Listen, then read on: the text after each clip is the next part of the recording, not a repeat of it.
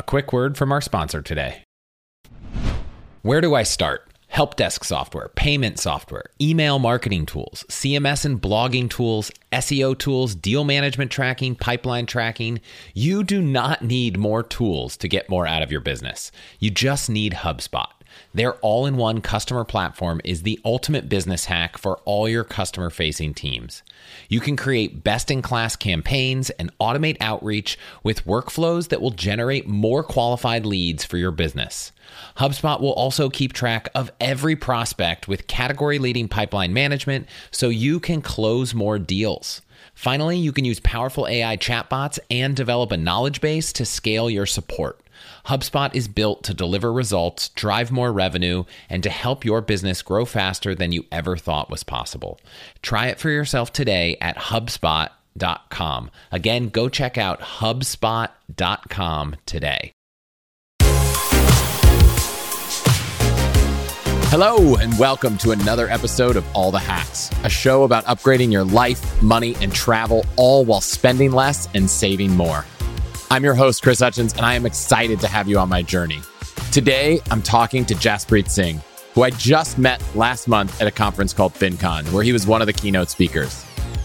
He's a first generation American, a licensed attorney, and he's been an entrepreneur his whole life. But in 2015, he decided he wanted to help others avoid the business and financial mistakes he made. So, with zero subscribers, he posted his first video on YouTube about what he called the minority mindset.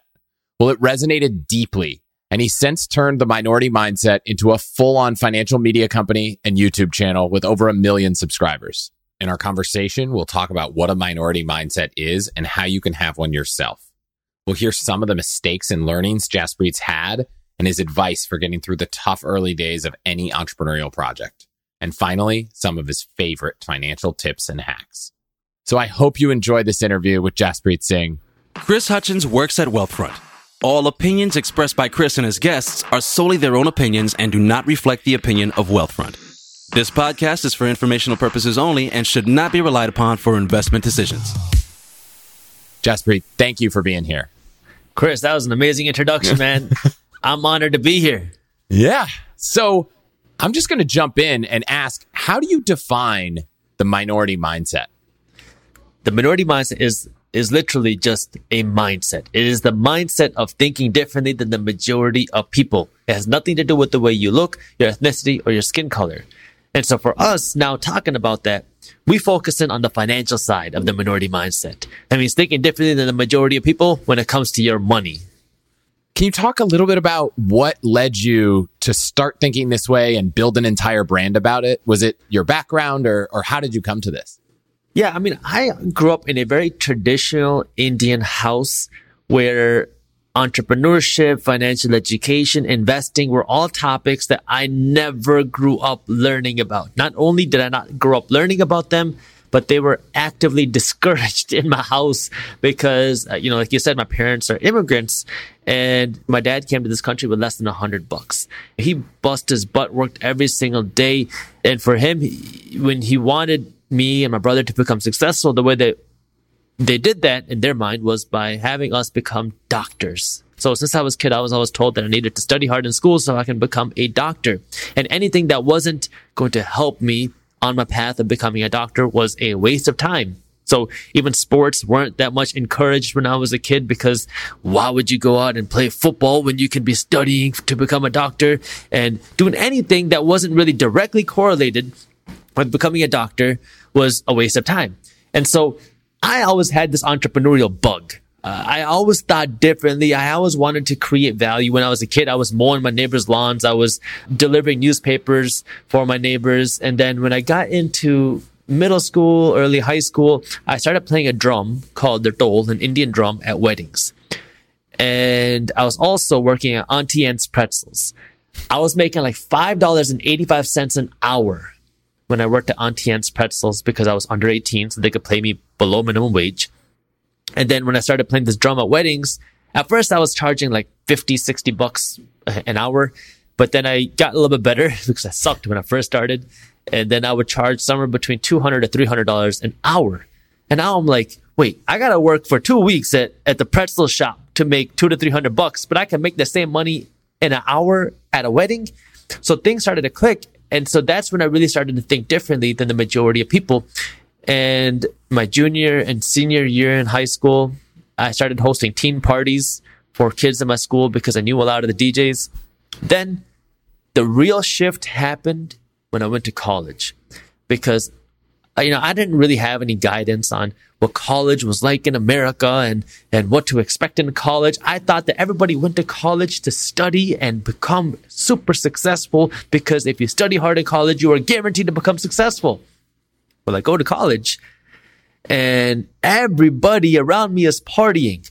I thought you spent your Friday nights in the chemistry lab doing reactions. And I got there and I could not believe that people were partying. First off, none of you have any money because all y'all are here with student loans. So you're blowing your student loans at these parties. And I couldn't believe it. So I was like, you know what? I, I never drank. I never got into the party scene like myself partying. But I was like, instead of me being like the majority of people and going to all these parties, how about I start hosting the parties? I was knocking on every club and bar and restaurant at my college, asking them if I can host parties there. And I didn't have, you know, money to go and buy a venue or rent out a venue. So I would ask them to see if we could work something creative out where they wouldn't charge me anything. They would get to keep all the revenue from the bar and then they would take like 50% of the cover that I charged. And then I started learning about investing. I started reading books. I started diving into more of real estate investing. When I was 19, I bought my first rental property. It was funny because it was the day after I took my MCAT, which is the test you take to get into medical school. And the whole time that I was studying, anytime I took a break, I would go on to Yahoo Finance and every article talked about how the real estate market is crashing. It's at rock bottom because this was after the 2008 crash. And I knew nothing about real estate investing. The books that I read said that every wealthy person invests in real estate. And I knew I wanted to invest in real estate, but I had no one to ask how it worked or, or what the process was. So like in my breaks of studying for the medical college admission test, I would look at properties online and go see some. And I took my MCAT on August 22nd. On August 23rd, I closed on my first property. It was a 1,000 square foot condo that the owners had originally bought for or like 120 to 150 thousand dollars, somewhere in that range. The crash happened. The bank took it over. Now the bank was selling this property for eight grand. So I purchased it for eight thousand dollars, rented it out, and that's where the whole shift really started. Wow. And and at this point, you said you were still taking your MCAT. Did you still think at this time you were going to be a doctor? Yes. and then no, it was oh, through the MCAT. I thought I was going to be a doctor. I was I, I knew that I wanted to be an entrepreneur. I, I learned the word entrepreneurship when I was in college and I, and I really related with that. But I never thought that I could not be a doctor because I felt like I was too deep into it. And it's funny saying that now because I was only 18, 19 years old, but I was like, you know, I did all these volunteering hours in high school. I did all this job shadowing where I shadowed a whole bunch of doctors. I did these pre-med clubs. I went to these conferences. I took all the pre-med classes, did the prereqs all the way in into pre-med. I don't know anything else. So I have to become a doctor. So I didn't know that I had other opportunities or options. And it wasn't until after I got this property really taken care of and started to rent out that I was like, you know, I, I like this. I, I, I like the whole idea of financial education and entrepreneurship. I, this is what I want to do. And, and then I also had this dilemma in my mind because if you become a doctor, the way you make money is by treating patients. And, and if I'm trying to just maximize the dollars that I can earn, I'm trying to see as many patients as possible. So it, it something just didn't make sense to me. Like, if you want to be a doctor, you should be a doctor because you love medicine. But I felt like I was going down it for the wrong reasons because I felt like I was becoming a doctor because I wanted to make money. And I could not be okay with that. So that was when I made the decision that I didn't want to be a doctor because I was doing it for all the wrong reasons. Wow. So, so e- even though you might have had that minority mindset on your personal kind of college experience, starting parties and that kind of stuff, it, it was still there on the doctor until you crossed that threshold, which I think is something I thought about when I was preparing for this was it's easy to say, I want to think differently. I want to not be what everyone else is. How do you hold yourself accountable to that? Well, it really just goes down to what is your reason for doing whatever it is that you do? What is your purpose? And for me, my purpose was really giving myself, my parents, my family, the things that we never had. You know, my grandparents were refugees in India. The state of Punjab, where we're from, was severed in 1947. When that happened, my grandparents were kicked out of their homes, lost their homes, their family members, their friends. They lost everything. All they had was the clothes on their back and a sword in their hands. And they had to literally now migrate to the new east side of India. And if you did not, you were going to be killed. And my grandfather saw his uncle get killed in front of him because they got attacked by a mob, came to a new country and had to hustle to make it work. Then my parents came to this country with next to nothing and my grandparents came here and they helped raise me. So I, I, I, was instilled with these cultural values of understanding the struggle that my grandparents went through, seeing the struggle that my parents went through.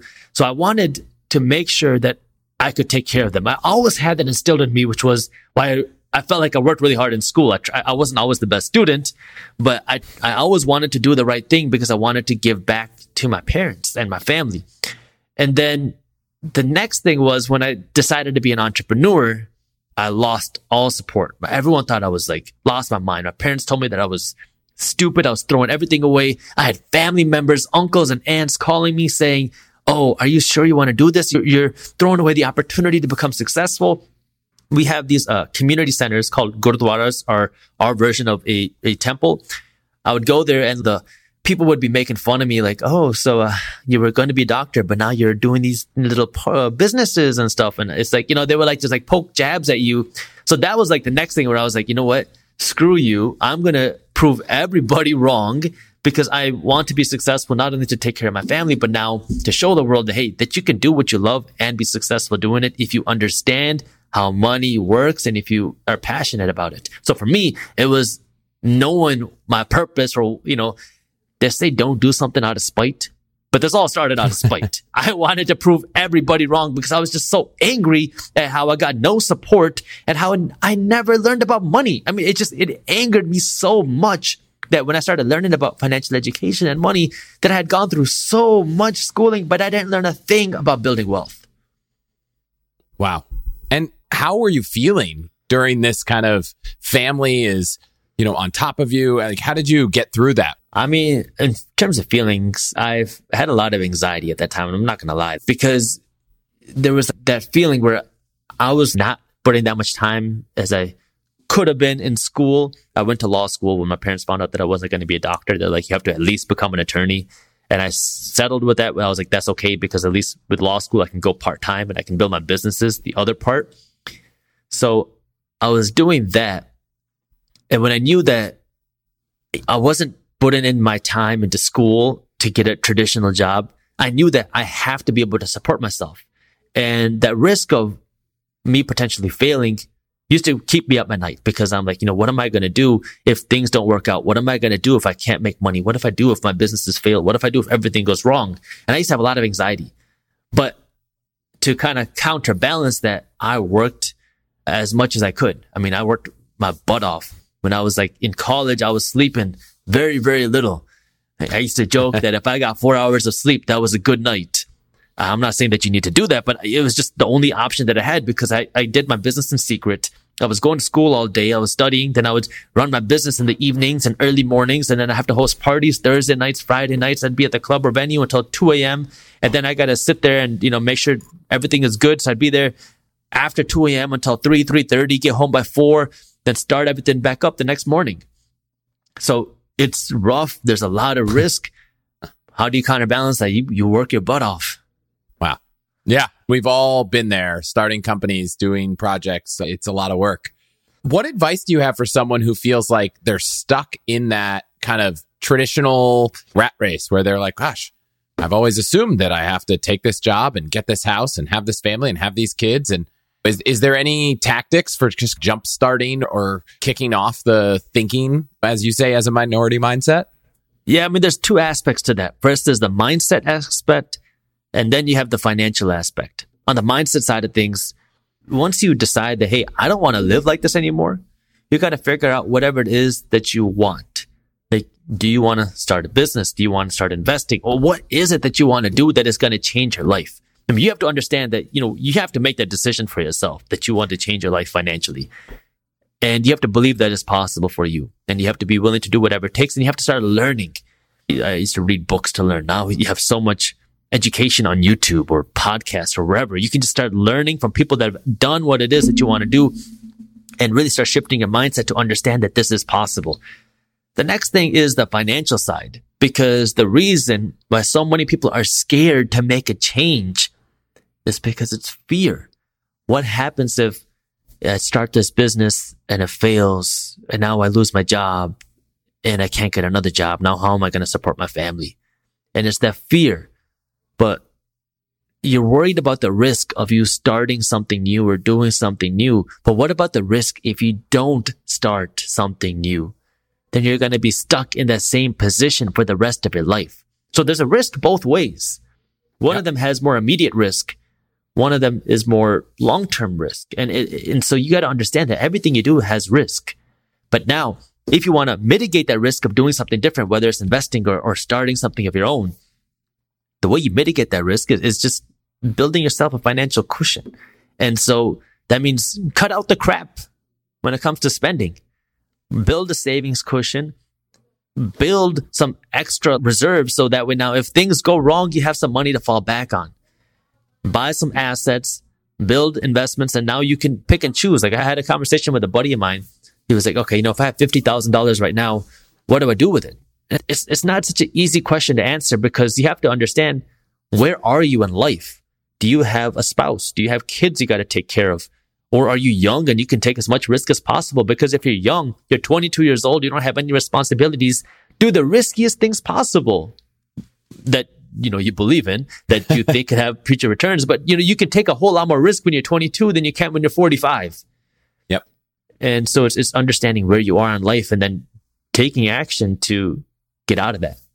Yeah, two things that come to mind when I think about this. One, when you start a company or start a project or like you did, start a, a site on YouTube, you don't have to quit your job to do that, right? There's a lot of ways to get started on the side. I know you've talked a lot about how people should start stacking income and, and building multiple streams. So that's one. And the other was I was talking to someone who worked at one of these cushy six figure tech jobs and, and had an entrepreneurial bug and and felt like they really needed to quit to do it. But I pointed out that if they weren't giving up their six figure job for their whole life. It doesn't take 10 years to find out if a business is, is going to be on a good track. You can usually get a good sense in six months, nine months, sometimes even two or three months. So I always tell people don't think about the cost of starting a business as not having your salary forever. It's the cost of not having your salary for maybe six months, maybe nine months, which for many people is really hard which is why I, I really suggest starting things on the side. But don't think about it as a forever thing because it's an experiment that that you can usually get data on soon. Yeah, start it on the side and, and start it with as little expenses as possible. I mean, you talk about YouTube. It kills me when I hear people telling me that they're going to start a YouTube channel and they just invested $5,000 in equipment, cameras, lighting, microphones, and you haven't even made a single video. What the heck are you spending money on? Before you do that, start, hustle, be creative. I mean, this, this is the trait that every successful entrepreneur has because if you have too much money, then what do you do? You're going to spend it on dumb things before you realize where that money needs to go. And, and, there's so many ways to be creative. And it doesn't matter what the business is. It doesn't have to be a, a YouTube channel or a content creation business. You know, I, have created products. I, I, built a water resistant sock company and I spent very little money starting it because I didn't have that much money, but I was creative. I had to work with uh, textile engineers and manufacturers. And how do you do that when you don't have a lot of money to create products and create technology? Well, you get on the phone and you call a lot of people and you see how many of them are willing to work out creative deals where they're willing to get paid after you start selling your product, or they're willing to do it in exchange for some sort of revenue share of your product, or they're willing to do something creative where you don't have to front all the cash. And it's that creativity which really separates the successful entrepreneur from a entrepreneur who's like, oh, I, I need a hundred thousand dollars to start a business because otherwise I can't. Eh, it doesn't work like that. You got to be able to find a way to make things happen. And it's all about being creative, asking different questions and putting in the extra work to find somebody who's willing to work with you. Yeah. Whether it's researching investments, comparing performance, trying to read up on the news, or looking into a company's financial statements, it seems like there is an unlimited number of places to get your information. But my go to site for all things investing is actually the same site I've been using for over a decade. It keeps getting better and better and also happens to be our sponsor today, Yahoo Finance. Whether you're a seasoned investor or just getting started, Yahoo Finance has all the tools and data you need in one place. Well, actually two places because they also have a great mobile app. You'll get a holistic view of the financial news cycle, including breaking news, original editorial perspectives, analyst ratings, independent research, customizable charts, and so much more. It's probably why they've been trusted for over 25 years and by over 90 million users each month who are working towards their own financial success. So, for comprehensive financial news and analysis, visit the brand behind so many great investors, yahoofinance.com, the number one financial destination, yahoofinance.com. That's yahoofinance.com. I love helping you answer all the toughest questions about life, money, and so much more. But sometimes it's helpful to talk to other people in your situation, which actually gets harder as you build your wealth. So I want to introduce you to today's sponsor, Long Angle. Long Angle is a community of high net worth individuals with backgrounds in everything from technology, finance, medicine to real estate, law, manufacturing, and more. I'm a member of Long Angle. I've loved being a part of the community, and I've even had one of the founders, Tad Fallows, join me on All the Hacks in episode 87 to talk about alternative investments. Now, the majority of Long Angle members are first generation wealth, young, highly successful individuals who join the community to share knowledge and learn from each other in a confidential, unbiased setting. On top of that, members also get access to some unique private market investment opportunities. Like I said, I'm a member and I've gotten so much value from the community because you're getting advice and feedback from people in a similar situation to you on everything from your investment portfolio to your children's education to finding a concierge doctor. So many of these conversations aren't happening anywhere else online. So if you have more than 2.2 million in investable assets, which is their minimum for membership, I encourage you to check out Long Angle and it's totally free to join. Just go to longangle.com to learn more. And if you choose to apply, be sure to let them know you heard about it here. Again, that's longangle, A-N-G-L-E dot com. And I'll go back to your YouTube example because there's something I heard you say at FinCon was when you posted your first video, there weren't a lot of views. And, and, I think that continued for your second, third, fourth video. Oh yeah. I, I, even heard you say that a lot of the views in your early days were just you refreshing the page. But uh... I, I used to hit the refresh button a hundred times on all of my early videos because I used to post a video and nobody would watch it. So I was like, well, I don't want to have a video with six views on it. So I used to go there, watch the video and hit refresh a hundred times on each video. That way at least looks like I got three digits worth of views, a hundred views. And so I know there's a lot of people listening who have some topic that they're passionate about. It's the thing that, you know, people light up at the dinner table when they're talking about. And whether the medium is YouTube or Instagram or TikTok or anything, there, there's so many options starting a blog. When you get started, and I remember this myself, nobody's really listening at the beginning. What did you say to yourself or how did you commit to yourself to keep going, knowing that that early part is so hard and feels like there's no traction. But clearly, you know, the message you had when you started and were getting no views, that message was about the minority mindset. And that's your brand now. So that message resonated. It just took a long time. How did you push through that hard part where nobody was watching, but you thought what you were saying was interesting? I mean, this is where you have to be a little bit crazy. This is why they say all entrepreneurs are a little bit crazy because you have to do it for more than just financial reward. I did not start a YouTube channel to make money. I started it because I wanted to spread this education on first how to launch a business without getting screwed over, which eventually transitioned into the financial education I wish I would have learned when I was getting started. And so for me, it was more about the message of getting this information out there than it was about how much money can I make? Because we'll focus on YouTube, but this goes across any business idea. If you start a YouTube channel for the purposes of making money and getting rich, you are going to fail. Like it, it is so hard to build any sort of business, brand, channel for the sole purpose of making money. But if you're doing it with the passion and with purpose because you love what you do, people are going to see that and they're going to believe you more and they're going to listen to you because they're going to feel it. The thing that makes YouTube so cool is it is controlled and watched by people because people can watch you and they'll say, this guy's not talking about good stuff. I don't like this or, you know, I don't, I, whatever. And they can leave because they feel like you just, you're just trying to make money off of them. But if they feel you're passionate, they love what you're saying, that they will watch you. And so it has to go down to what is it that you're doing it for?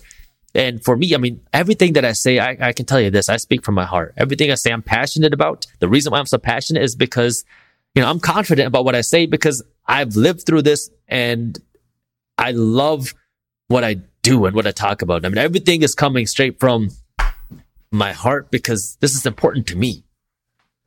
Yeah.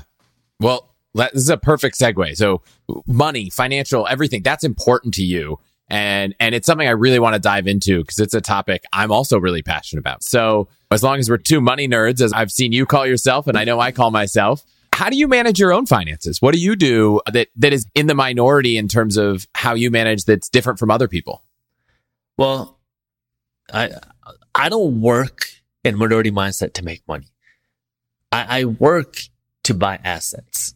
And so the way that our income works, my income, if you want to look more on the business side, is I follow uh, what I call an 80 20 rule, where if I make $10,000, me personally, from minority mindset, whether it's through ads or sponsors or whatever, 80% of that goes right back into the company.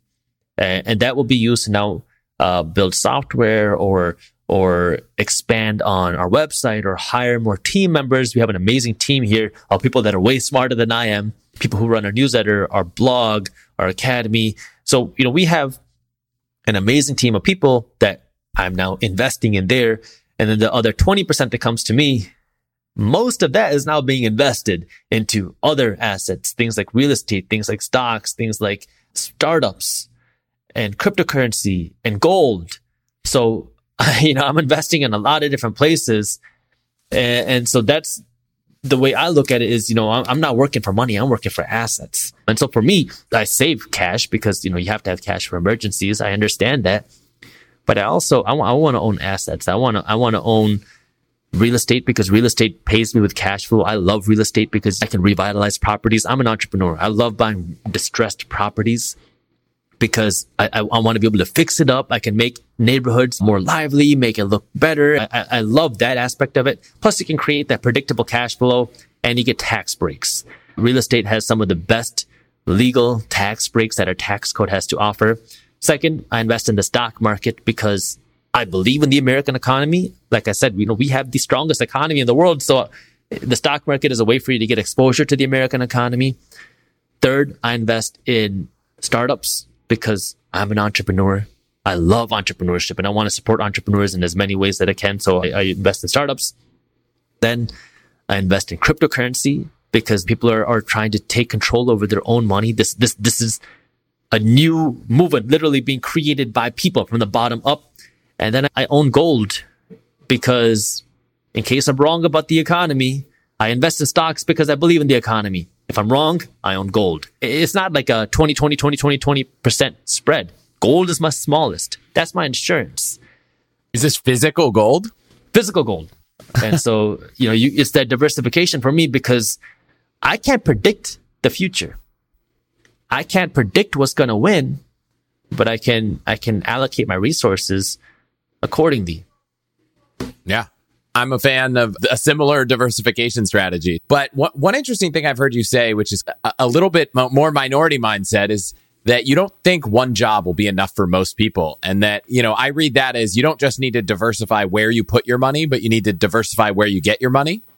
So I'm curious to hear why you think people will need, you know, multiple streams of income beyond just their job and what you think some of the best ways for people to get started to stack their income beyond their job. So if we look a few decades ago, we used to live in an economy where households were supported by one income. It was a man going to work and in most cases, the woman of the house did not go to work. I'm not saying that's what's right. This is just how it was. And in that one income household case, that one income was able to support buying a home, buying a car, and putting kids through school and vacations and retirement. And it was, it was enough to live. now we're in a generation where we have two income households. I mean, it, it's dumb that we didn't have equality before, but you know, it's great that we're moving towards equality. But now you would assume that if we have two people working in a house, households should be twice as wealthy, right? Because people are making more money. But that's not the case.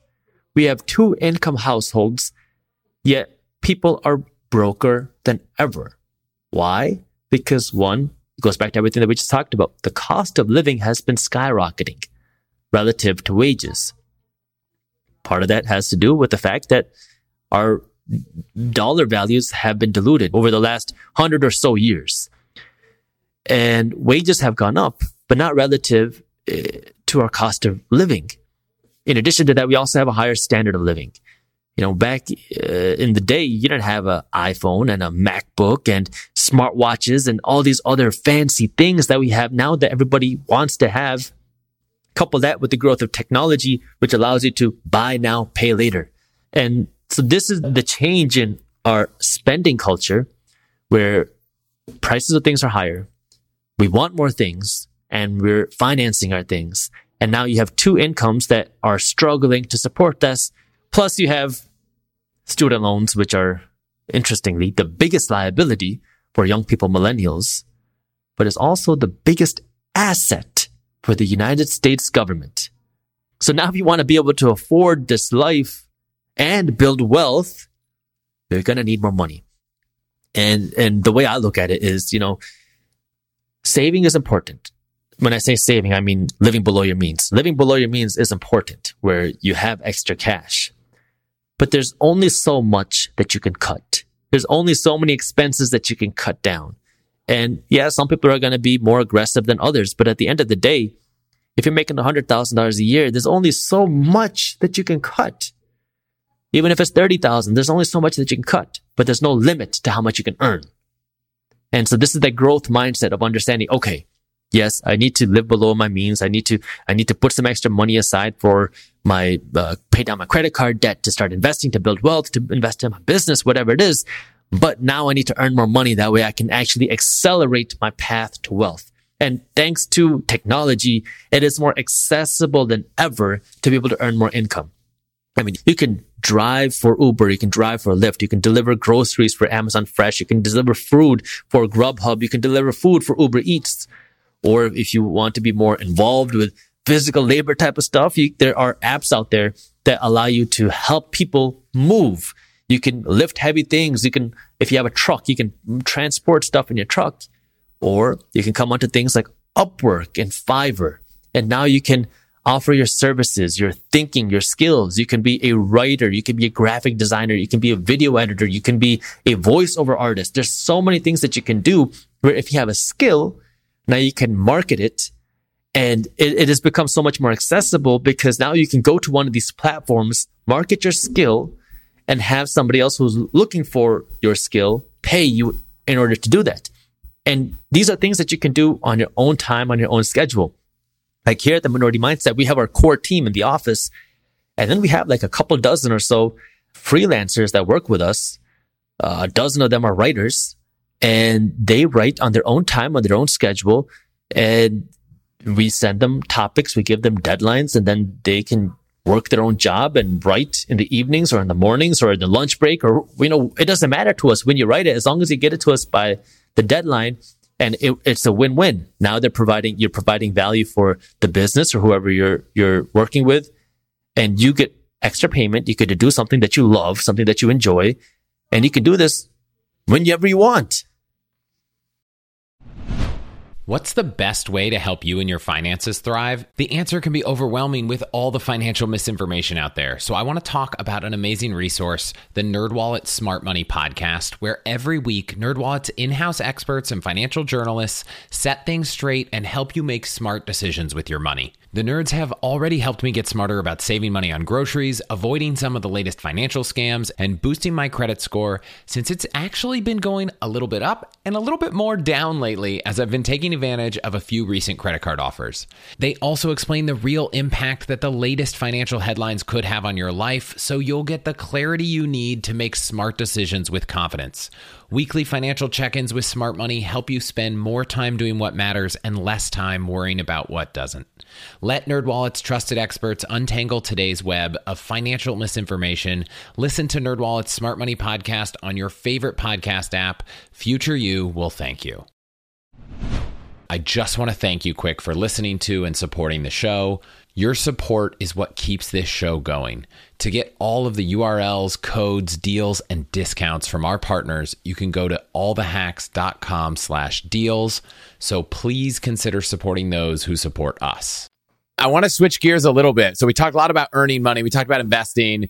But when I searched your YouTube channel, there were a ton of videos about hacks. And a lot of them were money hacks and side hustle hacks and that kind of thing. One of the the categories that we haven't spent much time on is spending less money. What are some of your favorite tips or maybe contrarian minority mindset pieces of advice for uh, people to look to save a little bit more money? So the interesting thing about this is there has to be a reason for why you are saving your money. Because I grew up in a traditional Indian house and the Indian culture is a save first culture.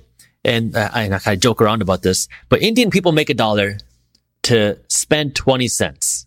American people earn a dollar to spend $2. And so Indian people are bred with this, this save first mentality where they want to save as much money as possible. So the question first is, why are you living below your means? Because if it's just to save money to save it, well, you know, there's better things that you can do. So for me, it's really understanding why, because you have this debate in the financial industry of people arguing over Starbucks. Oh my God. You spent $4 on a latte? Are you serious? If you compounded that $4 at 7% a year, do you know how much that would be worth? And people are arguing, is Starbucks a good or bad purchase? But, but that's the wrong question. The question is, why are you spending or not spending money at Starbucks? Because if you're not spending money at Starbucks just so you can save an extra $4, what is that going to do for you? But if you have a reason for not spending your money because right now you're trying to build your business and you don't have any extra money because you're trying to invest every extra penny possible. You're trying to buy your first rental property. This is where you can start to ask the question of why am I cutting back? For me, I was always big on investing into me and my real estate and my business.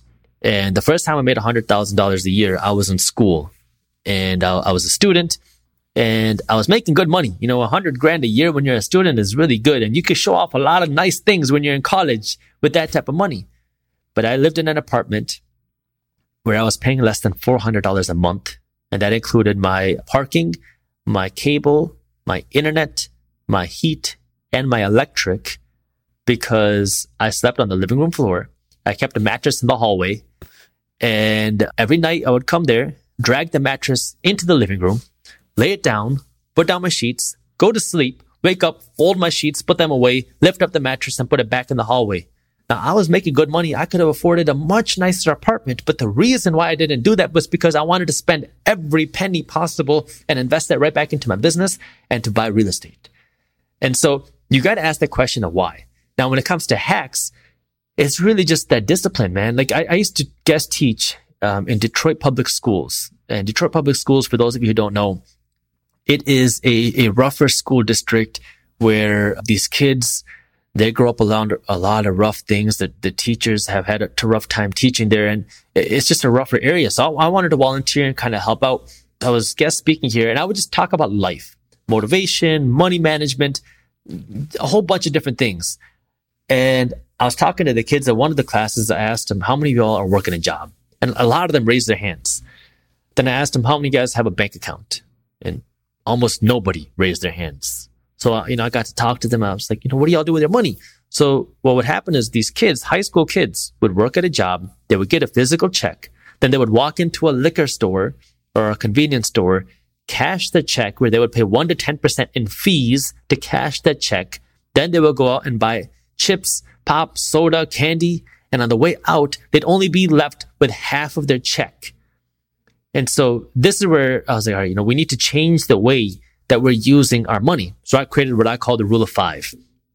And what that says is if you cannot buy five of them, You cannot afford one of them. So now we're talking about liabilities, things that you don't need to survive, where if there's a big difference between being able to buy something and being able to afford something. Because when I was talking to these kids, everyone said, you know, if I had a hundred dollars in my bank account, I can afford a hundred dollar pair of shoes.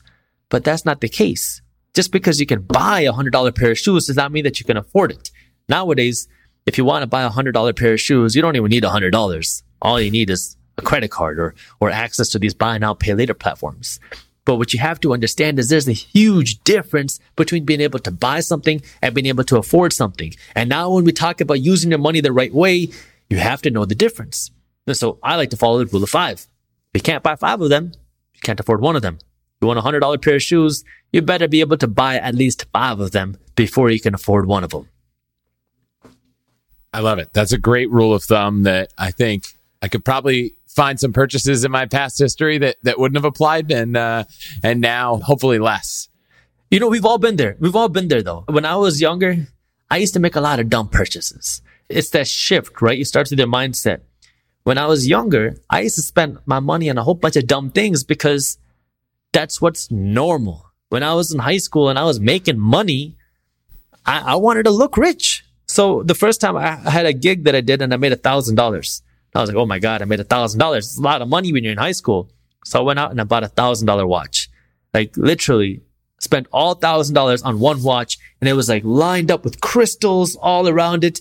It looked supposed to look like diamonds and it was just like super flashy and blingy just because I wanted to look rich. I mean, back then it was like anytime I made some extra cash, I upgraded my car. I was driving this Toyota and I, I, I put tints on my win- windows. I upgraded the rims, put on some custom rims. I put in two 12 inch subwoofers in the trunk. I upgraded my sound system. I put in HID lights. I, I mean, I used to watch a lot of Pimp My Ride in case you couldn't tell. So I wanted to have the coolest car and, and I would, you know, quote unquote, invest my money into my car to look rich. But then when I started learning about money and I started understanding, okay, I want to become wealthy. I like, I want to be able to take care of my family. I want something better. So now you mix that, that, the mindset with the right financial education. And all of a sudden my spending changed. I, I stopped spending money on things because I wanted to buy assets. And now it's like eh, you want to buy as many assets as you can because you want to take care of yourself. You want to be able to live off of your assets and then you want to take care of your family. That way you never have to worry about money. That way you can live your life and do whatever you want because wealth ultimately is freedom. And everything that we do is, it, it, you know, you want to have freedom to live your life and do whatever it is that you want. Because when you have the freedom, it's, it's much easier to, to do things that you love and do the things that you want. Yeah. Are there any things now that you think you spend money on that people would love to hear about? It, it, it doesn't have to be anything big. When you have more money, it's nice to be able to afford luxury things and, and everybody likes that. But it really starts with the small stuff because I, I love working out. I'm a gym guy and, uh, I have a gym bag that I keep with me. And, and before what I used to do is I used to have, you know, my deodorant, my toothbrush, my body wash, all my stuff. I, I, I had one of each of these things and I kept it in my home. Then I would go to the gym every day. I take these things from my bathroom, put it in my gym bag, walk over to the gym, work out, shower, do all my stuff in the gym, use my toiletries, come home, take all this stuff out, put it back in my bathroom. And it was a pain. Then you start, started making some money. And then I was like, you know what? I'm going to make my life a little bit easier. So then I bought a second deodorant, a second body wash, you know, a second, uh, beard comb. And you start buying, you know, it's like, it's convenience. And now all of a sudden, when I go to the gym, I don't got to take it out of my bathroom. I just pick up my gym bag and I go. And it's like, wow, I made it in life. You know what I mean? It's like, it starts with the little things and you're able to buy more convenience. And, yeah. and this yeah. is where, you know, it, money has the ability to buy convenience for you, but you got to pick and choose what it is that, that you want. You know, and, and for some people, it's going to be other, some things, and for others, it's going to be diff- other things. I, I go to India pretty often because my family is in India. And when we used to go to India, I used to sit in economy class. And oh my God, going to India, an 18 hour flight, sitting in an economy class, you're sitting like a sardine. You sit there, you can't move. You got someone on your left, you got someone on your right. You can't extend your legs, you got someone in front of you. You can recline like three inches and you sit there and you wait for the, the flight attendant to serve you some food and then you kind of eat with your elbows to your shoulders and you're stuck. and it is so uncomfortable. I mean, it's such a long flight. And then when you walk in, it's funny that they do this because when you walk in, you're going to walk past the, the business class seats. And these business class seats, they're huge. And I used to always walk past. I'm like, I wonder what these people do. How do you afford these seats? Cause it's like three to five times more to sit in business than it does in economy. I was like, how do these people afford this? Because their seats are like, you get your own cabin, you get your own like little compartment and your seat turns into a bed and you have this, this flight attendant that comes and serves you and talks to you and, and they call you sir and ma'am. And I was like, oh my God, that's so cool. And so, you know, in terms of luxuries, the first time I flew business to India, oh my God, my life changed. I could not believe it. I could not believe what it was like to sit in a seat like that for 18 hours. I'm like, man, time flies. Life becomes more convenient. That's amazing. Awesome. Well, this has been so fantastic. I appreciate you sharing all these things. What are you working on right now? Where can people find it? Man, you know, we're, we're really just working on helping to spread that financial education. And this is across different platforms. Obviously, we have our YouTube channel, Minority Mindset. We recently launched a new YouTube channel called Minority Mindset News, where we publish daily news updates in the top finance and business world. We have all of our socials at Minority Mindset. You can check out our website, theminoritymindset.com. Everything on our website is free. It's free content, man. Go check it out. Yeah. Well, thanks for sharing. Well, I- I've checked it out. Hopefully, people will too. Uh, really appreciate you being here. I'm a little sad we didn't end up talking about guacamole since I know that's a big thing for you, and and I I also share the passion. But uh, oh man, I dig it. I dig it. Yeah, me too. Thanks for being here. Thank you, Chris. This is a lot of fun. That was great. If you watch any of Jaspreet's videos, you'll see how passionate he is about everything he does. And speaking of videos, I've actually been recording most of the videos of these interviews, and I'm going to be putting them all up on YouTube. So I'll share more when they're up there. Also, thank you to everyone who's emailed questions, feedback, hacks, and so much more. Please keep them coming for the next Q&A episode and especially keep sharing your favorite hacks because I'm going to start including them in this soon to be relaunched weekly newsletter. Finally, thank you so much for listening. You can find me at chris at allthehacks.com and I'll see you next week.